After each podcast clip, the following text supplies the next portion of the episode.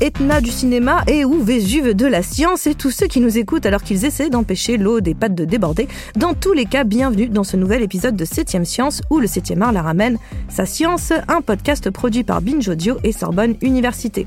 Le principe est assez simple, on prend un film, on se pose des questions plus ou moins insolites et on fait répondre un ou une expert, experte.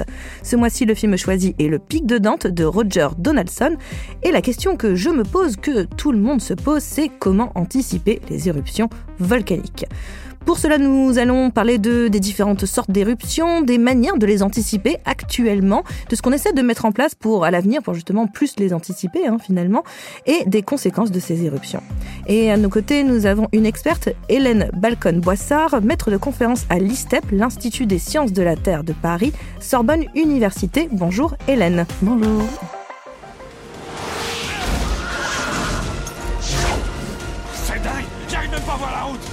Est-ce que ça va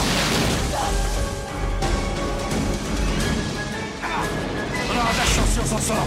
On en aura des histoires à raconter.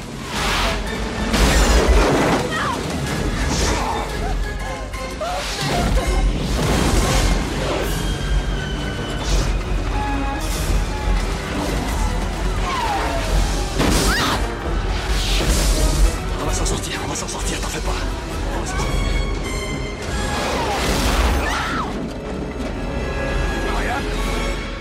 Marianne! Marianne! Marianne! Ah non! Non Ah,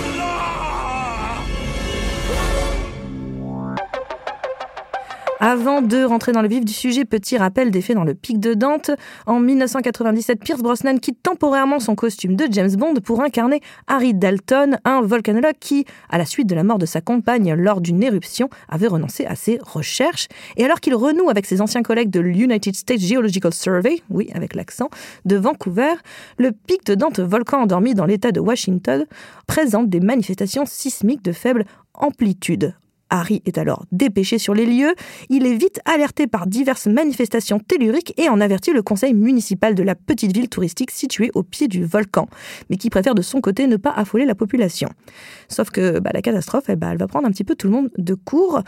Hélène, est-ce que vous avez vu le film? Oui, j'ai vu le film. J'ai revu parce que je l'avais vu quand il était sorti. En 97 Oui. Et vous en avez pensé quoi Vous, en tant qu'experte, aussi en tant que spectatrice? En tant que spectatrice, j'avais bien aimé. Et en tant qu'experte, je trouve que le côté euh, risque volcanique, l'aspect risque volcanique est bien présenté. Après, le côté phénoménologique, euh, c'est les besoins du cinéma, mais euh, le côté risque est justement le côté conseil municipal qui s'affole pas, alors que finalement le scientifique lui dit un peu de prendre ses dispositions. Donc il y a ce côté finalement qui est dans la vie de tous les jours quand on surveille un volcan, d'avoir entre le bénéfice du risque et d'affoler les populations, voir un peu vers dans quelle direction on va aller. Le fameux bénéfice-risque dont on a beaucoup entendu parler euh, ces, derniers, oui. voilà, ces, derniers, ces derniers mois, même euh, années maintenant, on peut aller mmh. jusque-là. Et donc, euh, Hélène, je pense qu'avant d'aller plus loin sur, euh, sur ces merveilles que sont les, les, volcans, parce que ça reste fascinant quand même pour, pour beaucoup de gens, et, et pour moi la, la première, c'est très beau, dangereux, mais très beau, mmh. les volcans. Euh, J'aimerais que vous me réexpliquiez, alors oui, parce que je pense l'avoir vu quand j'étais au collège peut-être, mais euh, c'est un oui, vague souvenir. Au programme de quatrième. Voilà, au programme de quatrième, donc oui, ça commence à dater un petit peu. Euh, Est-ce que vous pouvez me réexpliquer, voilà, comment euh, ça marche les volcans? Déjà, pourquoi il y a des volcans et comment ça marche? Alors, pourquoi il y a des volcans? Quand on regarde une carte, il y en a partout finalement dans le monde et il y en a principalement dans ce qu'on appelle les zones de subduction, au pourtour des océans, quand l'océan. Euh, la lithosphère océanique plonge sous une autre euh, lithosphère, généralement continentale. On a cette ceinture de volcans comme la ceinture de feu du Pacifique.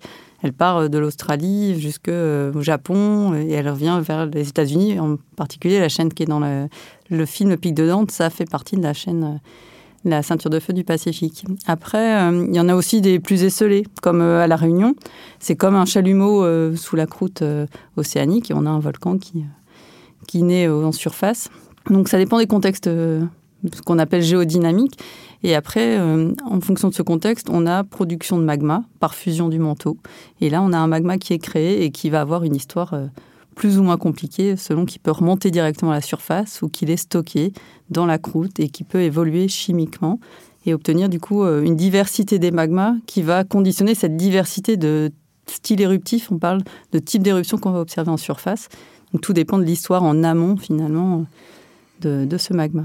Donc euh, tous les volcans ont un peu une personnalité de magma. Le fameux pic de Dante euh, qui donne son titre euh, au film, c'est un volcan. Ils appellent ça un volcan péléen. Qu'est-ce que ça veut dire euh, un volcan péléen? Alors, Péléen, c'était par référence à déesse Pélée, en fait. Et euh, c'est maintenant plus le, un terme historique euh, qu'on va utiliser pour les volcans de zone de subduction, justement. Un volcan qui peut avoir différents styles éruptifs, mais avec un magma qui est dit différencié, riche en silice et riche en gaz. Et donc, qui a une probabilité importante d'avoir des éruptions explosives, comme on voit dans le film, là, quand on voit la colonne de cendres remonter vers l'atmosphère. C'est vraiment quelque chose qui est réaliste. On voit, euh, et ces écoulements après euh, qui vont ravager la ville. Donc, on fait référence à ce type de volcan et de volcanisme explosif, en fait. Un volcan peut n'avoir qu'une seule sorte d'éruption ou, euh, ou ils peuvent passer par plusieurs stades? Non, ils peuvent passer par plusieurs stades. En fait, on ne fait pas l'amalgame un volcan, un style éruptif.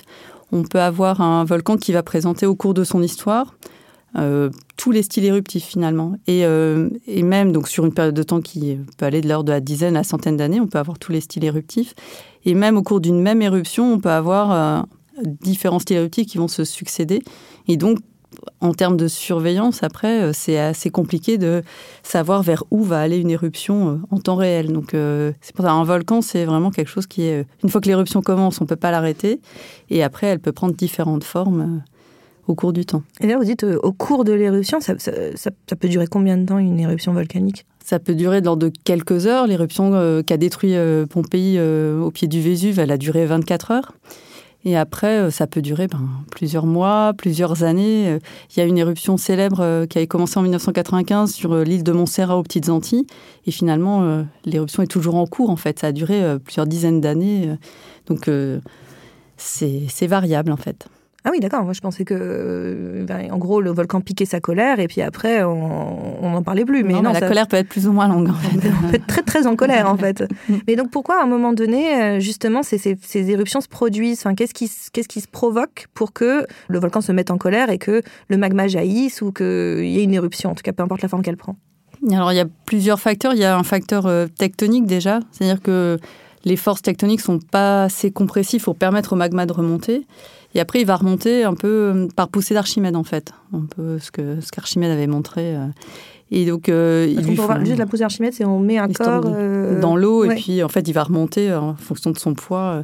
Et donc euh, quand le magma est moins dense que la croûte environnante, il va vouloir remonter.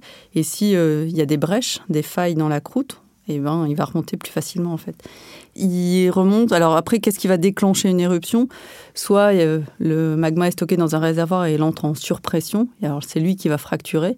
Soit euh, on l'aide parce qu'on fracture tectoniquement et à ce moment-là, on lui laisse la possibilité de remonter. Et une fois que le magma commence à remonter, il peut, il peut aller jusqu'en surface et donner une éruption. Ah, D'accord, ok, donc c'est euh, en fonction de qui pousse qui et, et quand. oui, de, voilà, c'est. Après, il peut y avoir aussi. euh, alors, l'exemple qui était pris dans le pic de Dante, c'était euh, le Mont Sainte-Hélène.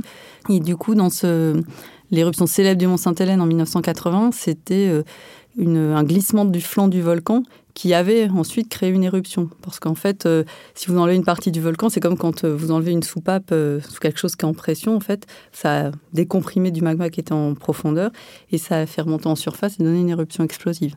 Donc il y a plusieurs causes, en fait, mais c'est toujours en lien entre euh, le magma, en quel état il est, est-ce qu'il est en surpression ou pas, et puis la tectonique locale.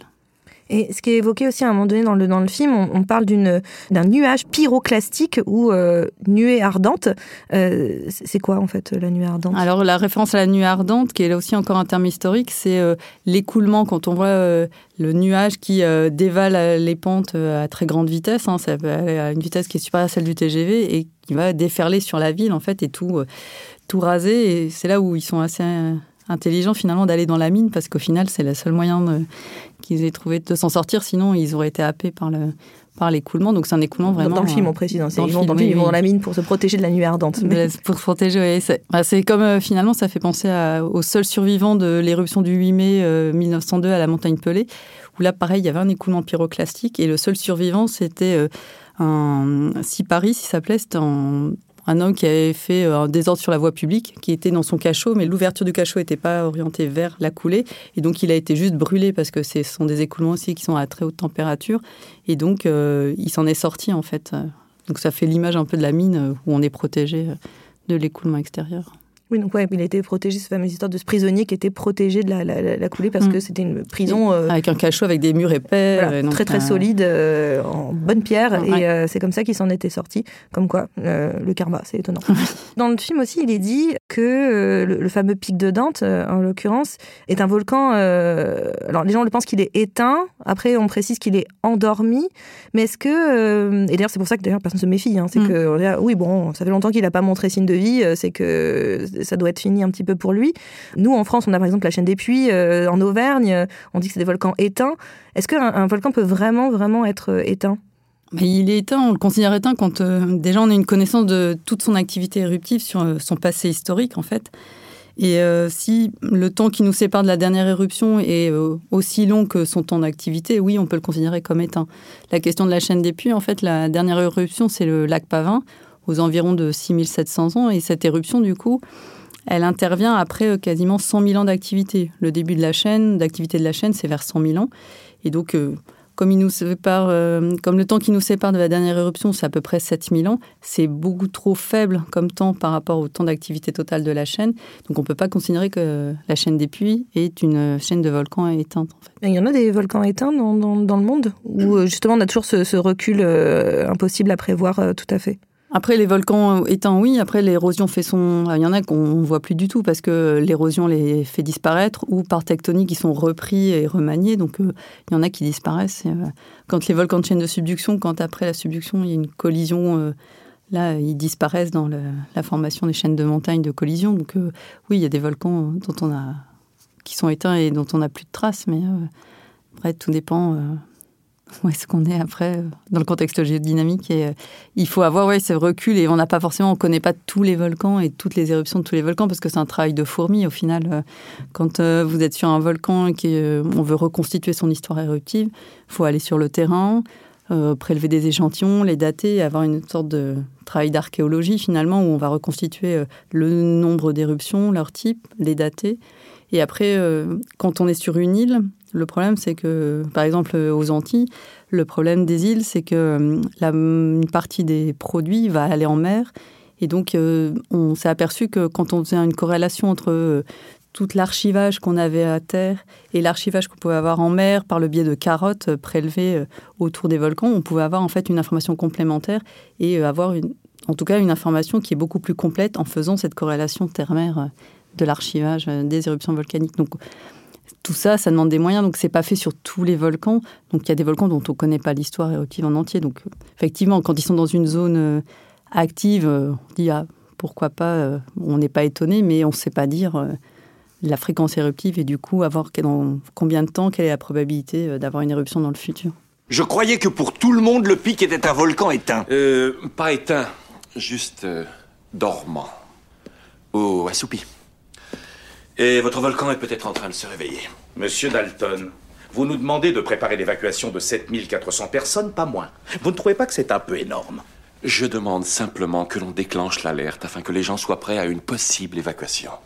Ce que Monsieur Dalton ne semble pas comprendre, c'est que si Elliot Blair apprend que cette ville a le moindre problème, il va reprendre ses 18 millions de dollars, ses 800 emplois, et c'est lui qui va évacuer. Laisse, deux campeurs sont morts. C'est la première fois en que les vagues 40 ans qu'on propose de créer industriel. ici des emplois. Il Il faut oublier d'un encore volcan 40 si siècles peu que ça soit d'une minute à l'autre. C'est pour tout le monde que c'est dur. Essayons de rester solidaires. Norman, vous ne voulez pas aller chercher les plans d'évacuation, s'il vous plaît? Au moins qu'on sache à quoi ça ressemble. Si je les retrouve. Et, vous disiez au début que dans le, le, le film, euh, il mélange plusieurs sortes d'éruptions. En fait, Mm. Euh, il y a la- cette colonne, mais il y a aussi des grandes coulées de, de lave. Euh, alors, j'ai plusieurs questions. La première, c'est d'où il vient ce magma euh, et la lave qui, qui coule? Est-ce que c'est la même chose d'ailleurs? Et la deuxième, c'est comment dire quelles sont les différentes formes d'éruption qu'on peut trouver? Alors, la, la lave, quand on parle du terme de lave, c'est un magma qui a perdu ses gaz, en fait. Donc, c'est la petite euh, différence au niveau de la définition. Après, le magma, il est euh, au départ stocké dans un réservoir dans la croûte, donc euh, à quelques kilomètres de profondeur. Et ensuite, en fonction du temps pendant lequel il va séjourner dans la croûte, il va euh, chimiquement se modifier. Et donc, on peut avoir des magmas euh, très fluides, euh, très basiques, en fait, Et ça va donner des grandes coulées de lave, comme celle qu'on voit à La Réunion, ou comme dans le film La coulée qui détruit la maison, quand ils sont dans la maison et qu'on voit la coulée arriver. Ça, c'est les coulées qui vont s'écouler en fonction de la gravité. Mais ce sont des magmas qui sont dégazés, où il y a peu de risques finalement, parce qu'on voit, ils suivent les pentes en fait. Et si le magma séjourne longtemps dans le réservoir, Là, au contraire, il peut euh, se différencier et du coup être euh, ce qu'on appelle plus visqueux, parce que plus riche en silice, un composé qui va rendre le magma plus, euh, plus rigide finalement. Et à ce moment-là, les gaz peuvent rester emprisonnés dans ce magma et finalement créer une surpression dans le magma qui, à ce moment-là, donne une éruption explosive. Et explosive, alors il y a tous les stades, un faiblement explosif, et puis il y a le très explosif, le plinien, comme euh, dans le film La colonne, euh, qui peut atteindre 20, 30, 40 km de hauteur euh, dans l'atmosphère. Et là, vous avez à la fois des gaz, des cendres, donc le magma vraiment très fragmenté, on dit, très réduit en poussière, et puis des fragments type ponce, comme celles qui ont enseveli Pompéi en l'an 79. Il vient d'où ce magma? Il est composé de quoi à l'origine? Il vient d'où? C'est le manteau en fait terrestre qui va fondre qui va créer un... À cause du noyau qui est trop chaud Non, qui il va fondre. Alors il y a plusieurs euh, possibilités pour fondre, soit parce qu'on le chauffe, soit parce que euh, en fait le manteau est animé de mouvements de convection et par ces mouvements de convection, on peut avoir ce qu'on appelle une décompression adiabatique. Donc le manteau remonte, mais euh, il va conserver sa chaleur et à ce moment-là, il va entrer en fusion en fait naturellement. Et l'autre cas, le cas des zones de subduction, c'est que par subduction, en fait, on va libérer des fluides par la plaque plongeante et cette hydratation du manteau va le faire fondre euh, parce qu'en ajoutant des fluides, finalement, on abaisse le point de fusion du manteau et il va fondre. Et lorsque ce liquide est produit, il va ensuite, par densité, par poussée d'Archimède, remonter dans la croûte où il peut être stocké. Et donc sa chimie, c'est euh, qu'on appelle des silicates. C'est une chimie euh, qui est basée sur la silice, donc l'élément silicium ici, entouré d'oxygène. Donc après, on a différents minéraux qui apparaissent, tous des minéraux silicatés la plupart, hein, euh, et, donc qui vont, euh, en fonction de leur taux de cristallisation, euh, faire évoluer la chimie d'un magma basique, proche de celui qui est produit par fusion partielle, fusion du manteau, jusqu'à des magmas très très finalement avec une chimie très éloignée de leur point de départ parce qu'ils ont eu le temps de, de, se refroidir, voilà, de mûrir, ouais, de cristalliser et du coup de changer chimiquement. Vous avez parlé d'une éruption plinienne, c'est, mm. de Pline. Pline, Pline l'ancien. Pline l'ancien. Qu'est-ce qui vient faire dans cette histoire, ce pauvre Pline? Bah, Ce pauvre Pline, en fait, euh, c'est surtout, alors lui, il est mort pendant l'éruption de Pompéi, mais il a, c'est un des premiers. Euh, il y avait son neveu à qui il y a eu des correspondances. Alors ceux qui font du latin ont peut-être euh, traduit euh, les fameuses lettres euh, de Pline l'Ancien à Pline le Jeune. Et en fait, c'est un des premiers écrits euh, où on a en direct la description d'une éruption explosive, mais comme, enfin, par. on a donné son nom à Pline pour le terme plinien, par, hommage finalement à ces descriptions. Et c'était au Vésuve, donc c'était. Et le, ce terme euh, fait aussi référence donc aux éruptions les plus explosives, comme celle qui a détruit Pompéi. Donc il y a le côté historique, mais il y a le côté aussi phénoménologique euh, du type d'éruption. Je me pose la question de quelles sont les conséquences de ces éruptions. Je pense aussi à ce cher euh, volcan islandais qui, en 2010, le volcan Eyjafol, et je n'irai pas plus loin, Eyjafol, qui avait bloqué le trafic aérien. Euh, donc on voit qu'il y a des conséquences très différentes. C'est pas forcément euh, juste euh, Pompéi ou juste la lave qui détruit tout. Alors voilà, est-ce que vous pouvez essayer de me faire un petit, c'est pas facile, mais un petit topo de quelles sont les conséquences des, éruptions volcaniques? Alors là peut-être là très pratiquement, puis on pourra peut-être aller aussi sur le côté climatique. Oui, alors il y a les aspects finalement les conséquences. Alors, on peut le voir dans le temps, les conséquences directes et puis les conséquences indirectes. Donc, les conséquences directes, c'est L'aléa, finalement, le phénomène volcanique, donc euh, on peut avoir euh, tout ce qui est émis, des produits solides qui sont émis pendant l'éruption. Donc ça peut être les ponts, ça peut être les cendres qui vont recouvrir les toits des maisons, qui vont empêcher euh, la population de, de, respirer ou qui vont contaminer les sols et le bétail, par exemple. Donc il y a les conséquences vraiment très directes liées au phénomène volcanique et indirectes, c'est par exemple les conséquences climatiques avec tous les gaz qui sont émis et indirectement on peut avoir des années après euh, des conséquences liées à cette éruption. Et après, il y a les, on peut le voir aussi le côté euh, conséquences locales, donc à proximité du volcan. Donc là, tout dépend, en fait, le côté risque qui vient s'il y a des enjeux finalement à proximité du volcan, parce que sinon, ça reste à la limite un beau spectacle. Tant qu'il n'y a pas d'enjeux ou de personnes ou d'infrastructures, on ne parle pas de risque. Et donc, euh, ces conséquences directes, elles peuvent être, oui, une destruction euh, locale euh, du paysage. Après, l'aspect global, ça peut être l'aspect à l'échelle de la Terre. Donc là encore, l'aspect climatique.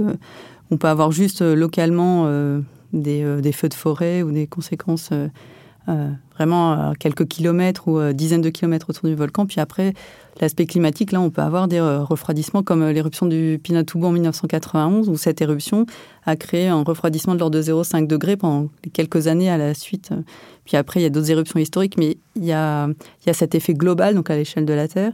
Alors, vous voyez de l'Eyjafol, et effectivement, là, c'était un volcan islandais, euh, on, aurait eu des images à la télé, oui, c'est une énième éruption d'un des nombreux volcans qui est en Islande. Et finalement, comme cette éruption s'est passée euh, sous un glacier, le côté interaction du magma chaud avec le glacier a fait fondre le glacier et a fait en fait cette interaction au magma qui a créé ce nuage de cendres parce que le magma s'est trouvé euh, fragmenté, pulvérisé en fines particules donc cendreuses. Et après, c'est les vents qui ont amené ces cendres sur l'Europe et qu'on avec les conséquences qu'on a pu avoir euh, avec les avions notamment. Euh, les avions, et puis on a eu un film de Danny Boone aussi. Donc euh, il y a eu plusieurs, plusieurs conséquences. Mais c'est vrai que vous disiez, une éruption peut avoir des conséquences globales à l'échelle de la, de la planète. là, c'était les, vents, notamment. Enfin, c'était cette rencontre magma-glacier qui a provoqué les particules. Mais quels sont les, comment un volcan peut influer Vous parliez de celui qui avait baissé la température de 0,5 degrés d'un point de vue global. Comment c'est possible en fait? Alors après, tout dépend euh, la latitude du volcan. Là, le volcan dont je vous parle, le Pinatubo, il est en zone équatoriale. Et les vents sont, euh, de par leur organisation à la surface de la Terre, vont redistribuer la chaleur depuis l'équateur jusque vers les pôles. Et donc, euh, une éruption du Pinatubo, c'est une éruption de type plinienne, enfin de type plinien, comme on a vu pour Pompéi. Donc très explosive. Donc, très explosive. Et donc, avec un panache qui peut atteindre, du coup, pas seulement la troposphère, mais elle est à plus de 10 km d'altitude et donc dans la stratosphère. Et on sait maintenant que, en plus des particules, en fonction des gaz émis, donc euh, la majorité des gaz, c'est de l'eau, du CO2 et des espèces soufrées, mais aussi des halogènes qui sont présents. Et ces halogènes vont euh, avoir un, modifier la chimie finalement et les réactions chimiques qu'il y a dans la stratosphère et entraîner euh, une sorte d'acidification, un changement de chimie qui fait que on n'a pas la même albédo, donc le, la chaleur euh, euh, récupérée par la Terre par rapport aux rayons du Soleil, on va avoir tout un, effet en fait sur ces réactions chimiques qui vont faire que euh, climatiquement, on va aussi détruire l'ozone. Du coup, on a ces aspects de destruction d'ozone et qui, in fine, peuvent influer sur le climat à plus ou moins long terme.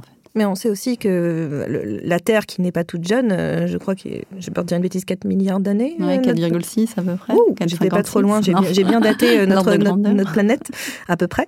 Euh, mais elle a, elle a connu plusieurs, voilà, plusieurs grandes catastrophes, en tout cas plusieurs ères, et qu'à chaque fois qu'il y a un changement hum, magistral très très important, c'était notamment lié à l'activité volcanique en mm. fait, qui, qu'est-ce qui se passe? Pourquoi tout le monde se met en colère en même temps? Enfin, qu'est-ce, qui, qu'est-ce qui se passe en fait? Ouais, alors c'est vrai qu'on a découpé en fonction des, surtout des crises biologiques, mais on s'aperçoit que les crises biologiques, elles sont liées aussi avec une crise euh, de la dynamique de la Terre, et en particulier ben, la plus célèbre, c'est la crise crétacé-tertiaire, où là, on a euh, l'extinction des dinosaures. Et c'est une catastrophe. J'en suis toujours pas remise personnellement. Eh oui. J'étais là et ça, ça va pas fort. et donc, du coup, c'est à cette époque, alors il y a l'hypothèse de la météorite qui a été vérifiée, il y a eu une météorite, mais il y a aussi eu euh, une activité volcanique intense et liée au volcanisme de points chauds. Donc, et ce point chaud a formé euh, au niveau de l'Inde les trappes du Décan. Ah, ça recouvre euh, quasiment un quart de, l'Inde. Ce sont des dépôts volcaniques plein de coulées en fait qui s'empilent. Et ce point chaud, finalement, il est fixe. Mais alors les plaques qui ont bougé maintenant, ce point chaud, si on le suit, en fait, c'est celui qui est à la Réunion en ce moment.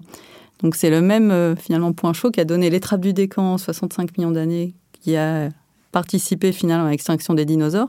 Alors c'est euh, sur euh, un million d'années, plusieurs dizaines de milliers d'années qu'il y a eu ces, éruptions. Donc c'est pour ça que ça a duré sur une période de temps assez grande, en tout cas courte à l'échelle de la Terre, mais grande pour cette période-là, et qui a entraîné beaucoup de gaz, beaucoup de produits, donc qui a modifié le, le climat local et qui a entraîné l'extinction des dinosaures. Mais ce point chaud est toujours actif et actuellement, il sévit à La Réunion. Et donc ça pourrait se reproduire? Alors ça, c'est les points chauds avec une grosse activité comme ça. C'est vrai qu'on en a de différents exemples. Alors il y en a des exemples qui sont sous-marins. On a des plateaux comme ça océaniques où c'est le même type d'éruption. C'est dans l'histoire de la Terre. Donc oui, pourquoi pas.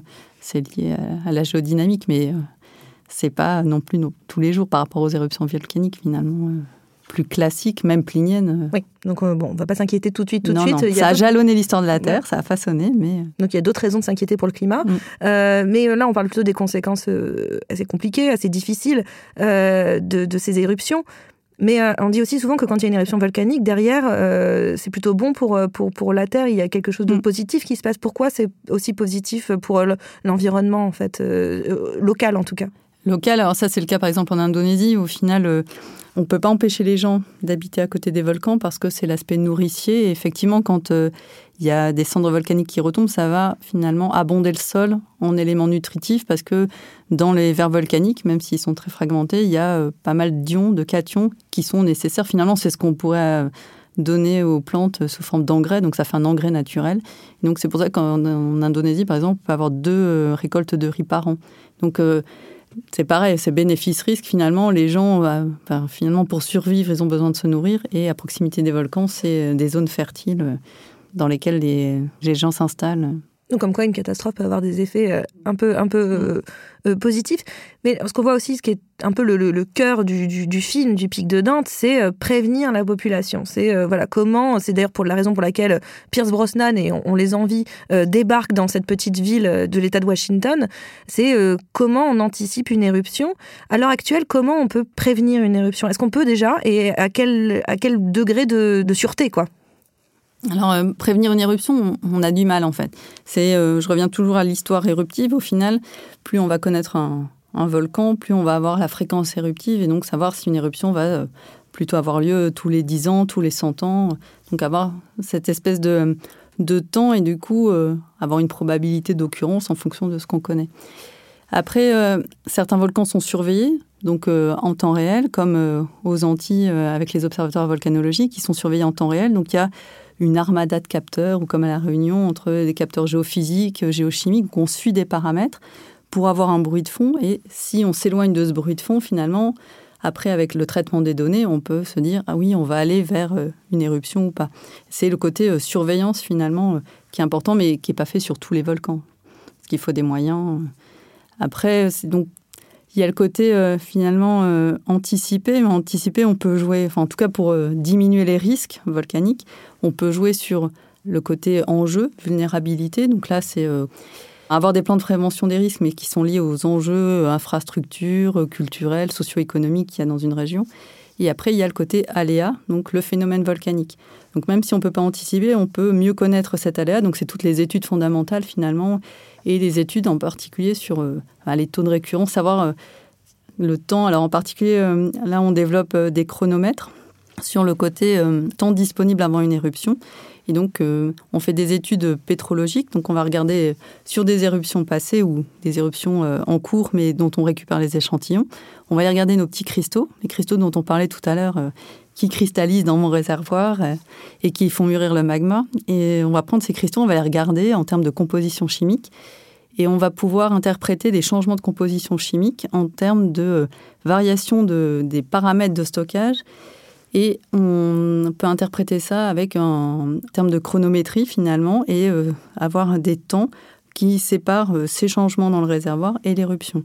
Et donc si on fait ça sur plusieurs éruptions du même volcan, avoir une base de données avec finalement des temps de récurrence, on peut après affiner s'il y a une, un réveil du volcan, finalement une période de réactivation, de se dire, ben, on, affine cette probabilité, on sait que sur ce volcan, quand il y a telle ou telle éruption, 5 euh, ans, 10 ans avant, on a les premiers signes du réservoir. Donc euh, ces études-là sont en cours, elles commencent à se développer, et donc euh, on saura de plus en plus affiner cette probabilité et donc donner un temps, en tout cas on espère donner un temps aux autorités, notamment pour qu'elles puissent prendre en charge finalement la mesure de la prise en charge de ce réveil euh, et de cette réactivation. Vous, Hélène, dans vos travaux actuels, c'est là-dessus que vous travaillez pour la prévention des, des, des éruptions sur cette, sur cette chronométrie Sur cette chronométrie, voilà, je développe donc avec mes collègues, les étudiants, en fait, on étudie. Alors, on, l'a en particulier fait sur sur la montagne Pelée ou sur des volcans de l'arc des Antilles. Et là, j'ai une étudiante qui le fait sur les volcans du Kamchatka en Russie. Et on regarde finalement l'aspect euh, euh, dynamique pré-éruptive et euh, cet aspect chronométrie où on regarde les derniers changements dans le réservoir et le temps qui sépare ces derniers changements de, de l'éruption. Et donc, on montre que on peut potentiellement avoir un temps systématique de réactivation. Et donc, si cette systématique est prouvée sur un volcan donné, ça peut aider finalement dans le futur à, en cas de réactivation, avoir un, un temps disponible finalement, ce qu'on a appelé une early warning clock pour, euh, pour euh, permettre aux autorités de prendre voilà, des décisions en conséquence et prévenir la population aussi. Et éviter euh, des, des, catastrophes, des pertes humaines. Des pertes humaines, ouais. Pertes matérielles, ça, il n'y aura pas trop, pas trop le choix. Mais par contre, pertes humaines, ça mm. serait... Et puis d'évacuer en, j'allais dire, en temps et en heure, parce que la question de l'évacuation, c'est toujours quelque chose qui est très euh, controversé parce que bah, on le voit bien finalement dans le film en fait où euh, s'ils avaient écouté Harry, au final il fallait partir tout de suite et puis son chef arrive et puis euh, calme un peu le jeu et alors on voit qu'il y a les enjeux économiques, mais c'est que déplacer la population, c'est pas évident. Et après, on le voit que quand c'est fait dans l'urgence, finalement, euh, ça devient vite le bazar et n'importe quoi. Et donc, euh, voilà, faut arriver à, jongler entre le dire, le dire assez tôt, et puis, euh, si possible, ne pas faire évacuer les personnes si ce n'est pas vraiment nécessaire, parce qu'après, ça crée en fait une perte de crédibilité des scientifiques en disant finalement, bah, on nous a dit de d'évacuer parce qu'il y a y avoir une éruption. Bon, finalement, il n'y a pas d'éruption, mais c'est dur après de dire aux gens, bah oui, mais on ne sait pas forcément prédire. Enfin, il y a le côté incertitude et on a préféré évacuer parce qu'on s'est dit au cas où, mais le au cas où était euh, jugé scientifiquement en fait. Tout le travail aussi, c'est de discuter en amont, de se connaître. C'est-à-dire, on a une confiance finalement entre le scientifique va parler avec ses mots, mais qui soit compris par les autorités et qui est euh, voilà un, dialogue qui soit euh, fait pour que en cas de crise future, ce soit bénéfique pour tout le monde finalement et pour la population. Oui, un dialogue sain et qui, où les gens s'écoutent, ça fait euh, pas de mal. Mais en tout cas, merci beaucoup euh, Hélène. Avant de vous laisser, moi je vous ai imposé de regarder le, pic de Dante ou de revoir le pic de Dante euh, en mm. l'occurrence, vous l'aviez déjà vu. Mais est-ce que vous, avez un, film de votre choix qui n'est pas obligatoirement lié à un volcan hein? je, vous sors de, je vous permets de sortir de votre spécialité que vous aimez me, recommander. Voilà, vous dans vos, dans vos goûts cinéphiles à vous. Dernièrement, j'ai revu les films d'animation de Miyazaki avec mes enfants et c'est vrai que c'est quelque chose que j'aime bien et ah bah, partage en famille. La poésie de, de, Miyazaki, euh, un, en particulier, il y en a tellement, mais enfin, il y en a plusieurs, mais ils sont très très beaux mm. tous. C'est dur de choisir, mais imaginons, il y en a un qui vous touche peut-être plus que les autres. le château ambulant, on avait aimé. Ah, c'est très très beau le château ambulant. J'aurais dit ça à peu près pour tous les, les, Miyazaki, hein, je pense, mais euh, non, c'est vraiment très très beau. il va en faire un là bientôt, un dernier, on espère. Bah, on espère. Il avait dit qu'il arrêterait. Bon, lui, c'est il est un peu comme ces grandes stars qui disent que c'est leur, dernière, leur dernier concert, mais en fait, ils reviennent toujours et c'est plutôt euh, c'est toujours assez chouette de la part de, de Miyazaki. En tout cas, merci euh, beaucoup euh, Hélène Balcon-Boissard d'être venue donner des nouvelles des volcans. maintenant, on en sait un peu plus, on se méfiera aussi, euh, mais on sera content de les voir comme d'habitude. Septième science, c'est fini pour, pour aujourd'hui, mais on se retrouve dans un mois pour un nouvel épisode de ce podcast produit par Binge Audio et Sorbonne Université. En attendant, vous êtes parés pour briller dans les dîners.